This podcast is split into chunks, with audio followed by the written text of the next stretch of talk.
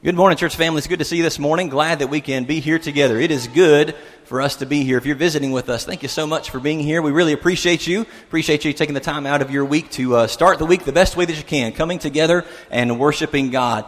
Over the last couple of weeks, we've been going through the book of Acts, and we'll be in Acts chapter 2 today is where we'll start here in just a few minutes. So if you have your copy of God's Word, go ahead and turn to Acts chapter 2. If you don't have a copy, there's a black book on the back of the pew in front of you, and Acts chapter 2, the verses we'll be looking at, starts on page 911. So if you want to turn to page 911, that's where we'll be here in just a few minutes.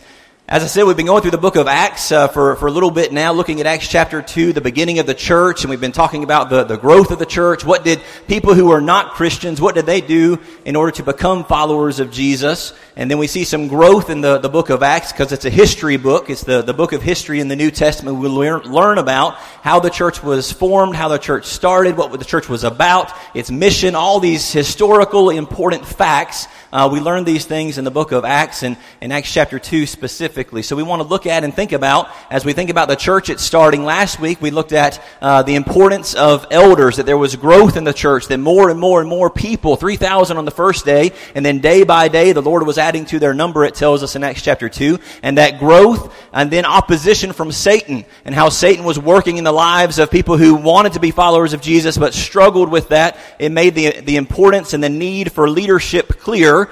So we see in the book of Acts that this role, this position, this responsibility of someone being an elder or a shepherd or a bishop or a pastor, this was introduced in the book of Acts, and we see them being installed and those types of things. But as was mentioned earlier, as one of our shepherds, David Fox, who was up here first this morning, as he mentioned today, here in just a few minutes, we're going to introduce, install, if you will, some new deacons. Today I want us to stop and think about deacons, and what's the role of a deacon, and what do we know about deacons from Scripture? Again, in Acts chapter 2, it's the day of Pentecost, about 50 days after Jesus has been crucified, resurrected. He after his resurrection, he appears to many people for about 40 days. So in Acts chapter 2, Jesus has only been gone from the earth for about a week. Short, maybe a little bit more, 7 to 10 days. So he's only been gone for about a week. And in Acts chapter 2, we see this community that we would know as the church. We see this community of followers of Jesus that begin, and we've talked about the last 2 weeks, and I want to remind you that this community, the same community that you and I are trying to be a part of today, the same community that was focused on three things. Number one, they were focused on correction. Remember when Peter is preaching to them in Acts chapter 2, and they're pierced to the heart because they recognize sin in their life. They ask the question in Acts chapter 2 and verse 37, "Men and brethren, what can we do? What can we do to fix this problem?" And the very first thing that Peter says is to repent. That means you're going a way that is not pleasing to God. You need to turn away from that, correct your way, and start working towards that. So every one of those 3,000 people, and the more and the more and the more that we'll talk about even this morning, that became Christians, and hopefully you and I today, we recognize first and foremost, there's some things wrong in our life that we need to make right, and that I can't make right myself. But I'm going to turn away from doing those things that are not pleasing to God, and I'm going to turn towards God and do the things that He wants me to do. They were focused on correction. Secondly, they were focused on care. We talked about this a lot a couple weeks ago, that they were together, they had all things in common, and they met each other's needs. Okay, again, brothers and sisters, listen to me. You and I are trying to be a part of that same community, that same church, that same family. They took care of each other's needs, and today we need to try and take care of each other's needs as well. And then thirdly, and most importantly, why were they there in Acts chapter 2? Why did those people get baptized into Christ in Acts chapter 2? Because they were focused on, centered on Christ. Everything about that community, everything about our community is about Jesus. They corrected their lives because it didn't match up with Jesus. They cared for each other because Jesus cared for each other. Everything they did was centered around Christ, and that's what we want to be about as well.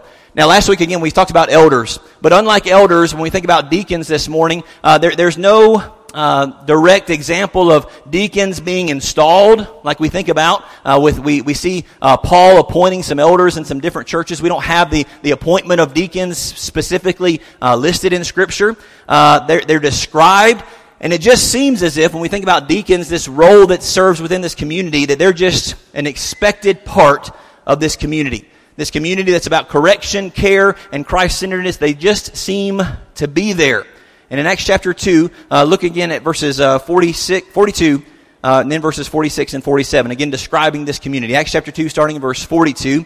And they, these new followers of Jesus, were continually devoting themselves to the apostles' teaching and to fellowship, to the breaking of bread and to the prayers. And then verse 46, and daily devoting themselves to one another in the temple.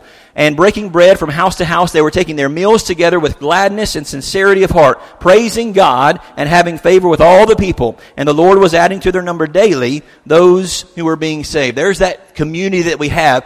And it seems as if from the beginning of that community in Acts chapter 2, all throughout the rest of the New Testament, deacons are just expected to be there. When Paul addresses different churches, he addresses the brethren, he addresses the elders, and he addresses deacons.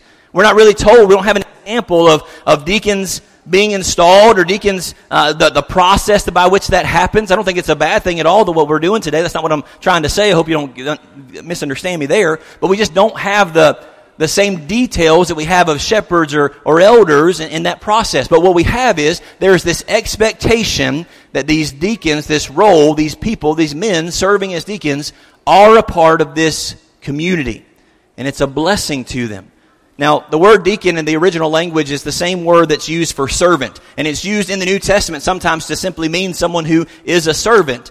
The way that we tell the difference is, of course, context. And we recognize that all of us should be servants. We're supposed to be servants of Christ, servants of others, servants of one another. But there's something different. There's a role. There's an expectation. There are some responsibilities. There are some requirements, if you will. You can read about those in 1 Timothy chapter 3 about what it means or what you have to do in order to become a deacon. But there's a distinction between all of us as servants and then these people who serve, these men who serve in the role of deacon.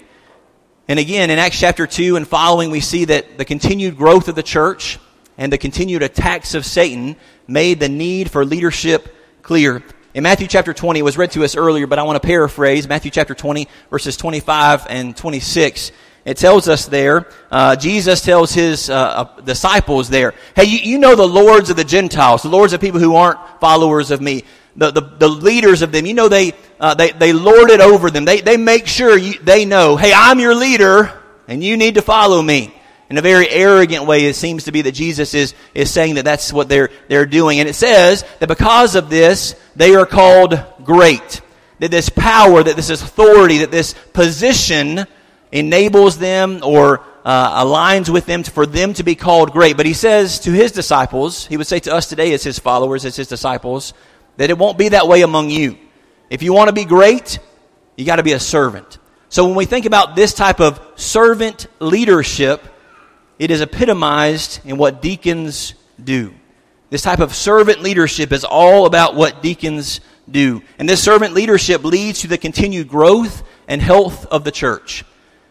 Deacons that are already serving as deacons and 8 guys who are going to be installed or introduced as deacons today, I want you to hear me, and I want you to listen to a lot that we're going to say today. This is not a small responsibility that you're taking on.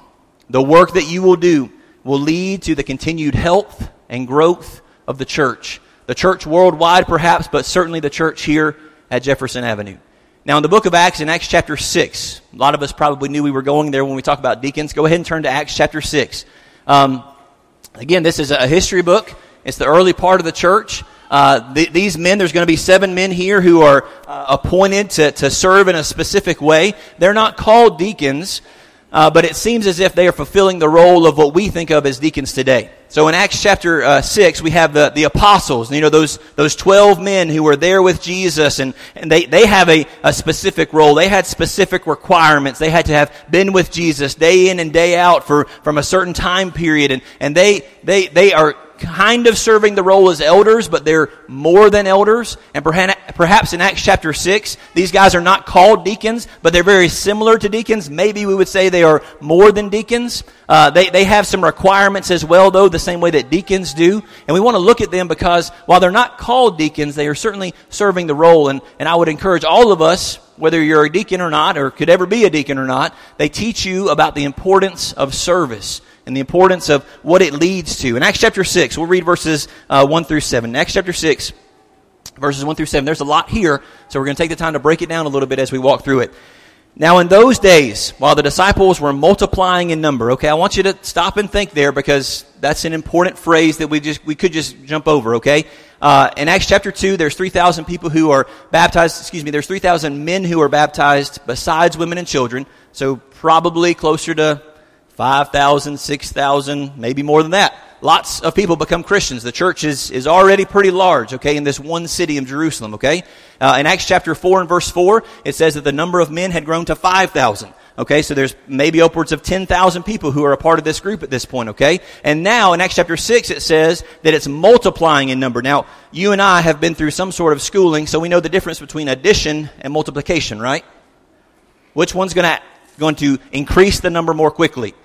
Multiplication, right? This is the first time, not the last time. As a matter of fact, the end of this chapter, it's going to say it again. But this is the first time that it goes from, in Acts chapter 2, the Lord was adding to their number day by day, those who are being saved. And a couple other verses, it talks about additions, that the church continued to grow additionally. But now, for the first time, it says it's multiplying. Okay, so the church is experiencing some serious growth. Okay, which is, of course, what we would want, right? But there's a problem. Notice what it says. Now, in those days, while the disciples, the believers, the followers of Jesus, we would call them Christians, were multiplying in number, there was grumbling from the Hellenistic against the Hebrews because their widows were being overlooked in the daily serving of food. Okay, so here we have an introduction of the problem, and we have some details here. There are Hellenistic Jews, we would say, and there are Hebrews. Okay, now, why does God, through inspiration, take the time to tell us and make a distinction between the Hellenistic and the Hebrew? Because it's possible there's some prejudice here. There's at least some distinction. It's possible within this community that cares for one another that there's a problem.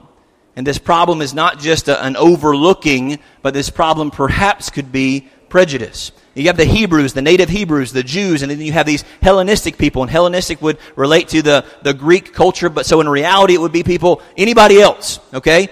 People who are not of Hebrew background. And the problem is that there are these widows. And you're talking about a group of 10,000 plus people here. I think it's pretty safe to say. We don't know exactly how many widows there are, but probably hundreds of widows. Okay? And apparently the church had taken on the responsibility of making sure these widows had their daily food. But then, as it goes on, as time went on, maybe it wasn't a problem when it first started, but as time went on, by the time we get to Acts chapter 6, there's a problem. Some of these widows are being neglected. But it's only a specific group of some of these people. It's only the Hellenistic widows that are being neglected. So the other Greek Christians come to the apostles and say, "Hey, we got a problem. My mama didn't get her food. What's up with that? What's going on? And hey, my cousin, his mom didn't get food either, and my next door neighbor, and we noticed we're all Greek. We're all Hebrews like you guys are, and for some reason, we're not getting our food. What's the problem?" Okay? Would that be a problem in the church? Yeah. Can you see where if that problem persisted, the church could be derailed from its purpose? Absolutely. If that happened here today for whatever reason, whatever distinction, whatever lines we could draw that make some sort of difference between us, if one of those lines, one of those groups were being neglected, it would not take long. It would not take long at all for that group to say, "Hey, what about us?" and to raise a fuss and to raise a stink and maybe to eventually just leave and tear the church apart, right? We could see that happening. And maybe it's happened before to us in different areas of our life. So there's a problem, and Satan is working in these people, noticing this. I don't know why the problem started, but there the problem is. What do the apostles, what do they do? Verse 12. So the 12 summoned the congregation of the disciples and said, "It is not pleasing to God for us to neglect the word of God in order to serve tables." Now, if you read that, you might say, "Well, that's kind of rude, right? Yeah, we're too good to serve tables." That's not what the apostles who would serve in a similar role to what the elders would do. That's not what they're saying. What they're saying is, hey, that's an important thing that we need to take care of. He's going to say that in the next verse. We need to take care of this issue, but we also need to stay focused on the most important thing, sharing the word of God. We've got to stay focused on the most important thing, and that's primarily our jobs, the apostle said. Notice verse 3. Therefore, brothers, select from among you 7 men of good reputation, full of the Spirit and of wisdom, who we may put in charge of this need. But we will devote ourselves to prayer and to the service of the word. Okay? They said, listen, this is a serious deal, but there's something that's even more important that we need to make sure we don't take our eyes off of, but we want to make sure that this issue gets handled. So find some men, and he has these qualifications, okay, that they're full of the Spirit and they're men of good reputation and similar, again, not exactly the same qualifications of a deacon, certainly, but pretty similar. What does it mean to be full of the Spirit? It might mean some of those things that Paul gives us more details about in 1 Timothy chapter 3, to be full of the Spirit in those specific ways, perhaps. But he finds 7 men. They find 7 men in verse 5. And this word pleased the whole congregation, and they chose Stephen, a man full of faith and of the Holy Spirit, and Philip, Prochorus, Nicanor, Timon, Parmenas, and Nicholas, a proselyte from Antioch. And these they stood before the apostles, and after praying, they laid their hands on them. All right? So let's just talk about this briefly, okay? They've got a problem. How many widows were there? We don't know. I would say, again, it's a pretty safe bet. There's probably 10,000 plus Christians at this point. How many of those are widows? We don't know exactly. I'd say potentially hundreds. 100, couple hundred, 300. We don't know exactly, okay? But a pretty significant group. And how many men do they appoint to this role? 7. All right? Deacons, I want you to hear me. Whether you're a deacon now, a deacon that you will be here in just a few minutes, or somebody who will ever serve as a deacon. Did those 7 men feed all of the widows every day? No. They did not. Very important point. Probably for deacons, the most important point we'll make this morning. The servant leaders mobilized other servants. Whatever you're a deacon of, it is not your job to do all the work. It is simply your job to mobilize servants to make sure the work gets done. And by doing so, you will help the church mature and grow. It is not your job to physically or to mentally or to in whatever other way to do the work, though there will be times when you certainly have to do that. Your job, the role is, as a servant leader, is to mobilize other servants, and that's all of us. And that helps me to grow. Anyone who serves will grow through humility and through effort and through recognizing that we're serving because God served us and all of these things. The importance of deacons not necessarily doing the work, but making sure the work gets done by mobilizing other servants. See, in these verses, we see what the result is in verse number 7. In verse number 1, we have a problem that I think, why is this recorded in Scripture? Why do we have this story? Why did God put it here? Because it is important. In verse number 1, the overlooking of these widows could have led to big problems in the church. First of all, the leadership, the elders, they did not ignore it, and they didn't say, that's not a big deal, you take care of your own family. No, they cared for each other because of this community cares for each other. This church cares for each other. They recognized the need. They kept their focus on the most important thing, spreading the word of God, the gospel of Jesus Christ, but they did not neglect one another. So they made a plan, and they appointed these men who would serve the similar role that deacons serve today. Notice the result in verse number 7. And the word of God kept on spreading. Let me suggest to you that if the elders, the apostles, had not appointed these men, the deacons, then that verse would not say that. But when there was an issue, it was addressed, the church continued to grow. Listen to all of verse 7. And the word of God kept on spreading, and the number of the disciples continued to multiply greatly in Jerusalem, and a great many of the priests were becoming obedient to the faith. Here we see, again, I can't say that these men were deacons because the Bible doesn't say that. But they serve a very similar role to what we think of as deacons and what we see in Scripture as the role of deacons. Deacons, what is your job? What is the role of a deacon? It is not to make sure that the grass is cut. The role of a deacon is not to make sure that there's education material in our Bible classes. The role of a deacon is not to make sure that benevolence needs are met. The role of a deacon is to mobilize servants to make sure that any need and every need is taken care of so that the church can continue to mature and grow. And yes, that's a tremendous responsibility that is much more than making sure the church is clean. And I want you to realize that, deacons, the tremendous blessing that it is and responsibility that it is.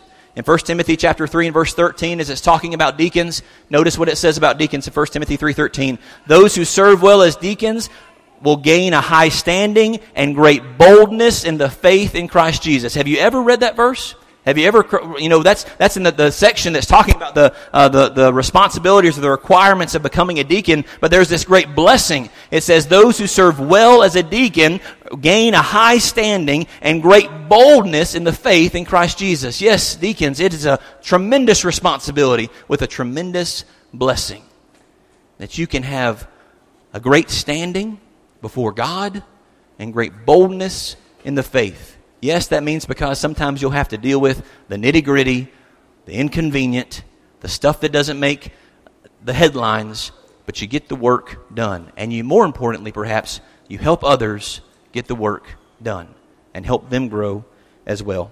Turn back, if you will, quickly to Acts chapter 2 and verse 40 as we close. Acts chapter 2 and verse 40.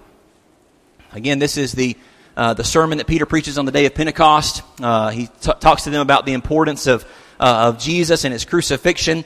But in Acts chapter 2 and verse 40, he makes another point beyond the fact, hey, you guys have killed the Son of God, the one you say you've been looking for a long time. That's what gets them. That's what pierces their hearts. And they say, what can we do? And he says, repent and each of you be baptized in the name of Jesus Christ for the remission of your sins, and you'll receive the gift of the Holy Spirit. So there's maybe for those people in that moment, the main reason they were moved to action. But he continues to tell them there's other reasons for you to move to action, and especially in Acts chapter 2 and verse 40, it relates to you and me today, okay? And it says, and with many other words, outside of just talking about Jesus, he solemnly bore witness and kept on exhorting them, begging them, saying, be saved from this crooked, your version may say, perverse generation. Today is a good day. I wrote that on the top of my sermon notes on the 3 or 4 different pieces of paper that I wrote down for sermon. And can I tell you? I wrote that Monday, and I had a hard time writing that on Monday after the shooting. And the next day I wrote it again on slightly different notes.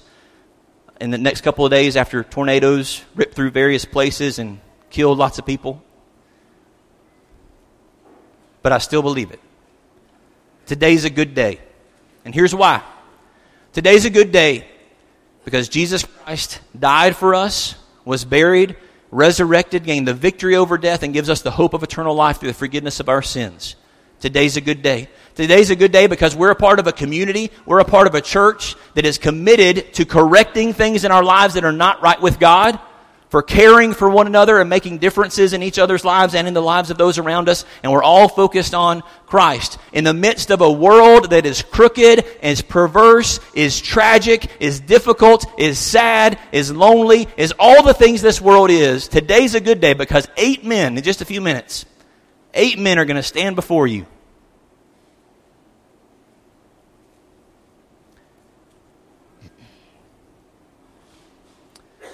And they're going to take on the responsibility to help you get to heaven. Today's a good day. If you're not a Christian yet, today could be the best day of your life. Do you believe that Jesus Christ is a resurrected Son of God? Will you name him as the Lord of your life?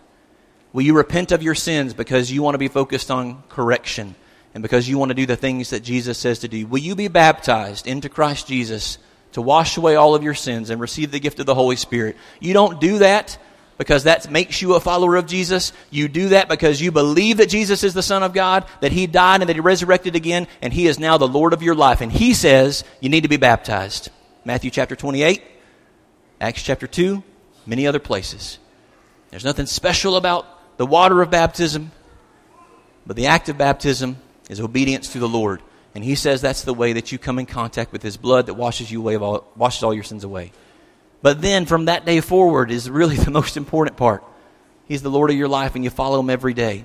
And you've got a family here, a group of people here, a community here, just like that group of people 2,000 years ago, that we are imperfectly committed to correction, changing our lives and helping each other change their lives, caring for one another, and we're all focused on Jesus. Again, I'll say we do not do it perfectly. None of us. We mess up. We don't always treat each other well, but we are always focused on Jesus. So we do it faithfully. When we make it recognize that we've messed up, we do our best to correct that. And we fully rely on Jesus for his grace and mercy because it is sufficient. This morning, here in a few minutes, deacons, I think you may not even know this, so let the cat out of the bag. All the deacons are going to be called up here in a few minutes with your wives. Hope you wore your Sunday best. You're going to be called up here in just a few minutes. It's a tremendous responsibility. What a blessing. The guys, the 8 new guys that are about to become deacons, what a privilege, what an honor. Thank you. Thank you for your service. Brothers and sisters, you're a servant too, and there's a world that needs you to shine a light like Jesus did. And this morning, if you're not a Christian, there's a family of people here who want to help you get to heaven.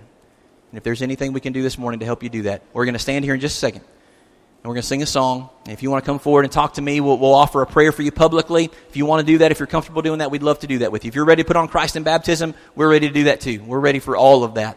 But whatever it is, if there's a struggle, if there's a difficulty, make sure you take the time to get it right, talking to somebody, praying to God, doing what you need to do according to what God says. And if you need help understanding any of that, we want to help you in whatever way we can. This morning, if you have a need, we invite you to come as we stand and as we sing.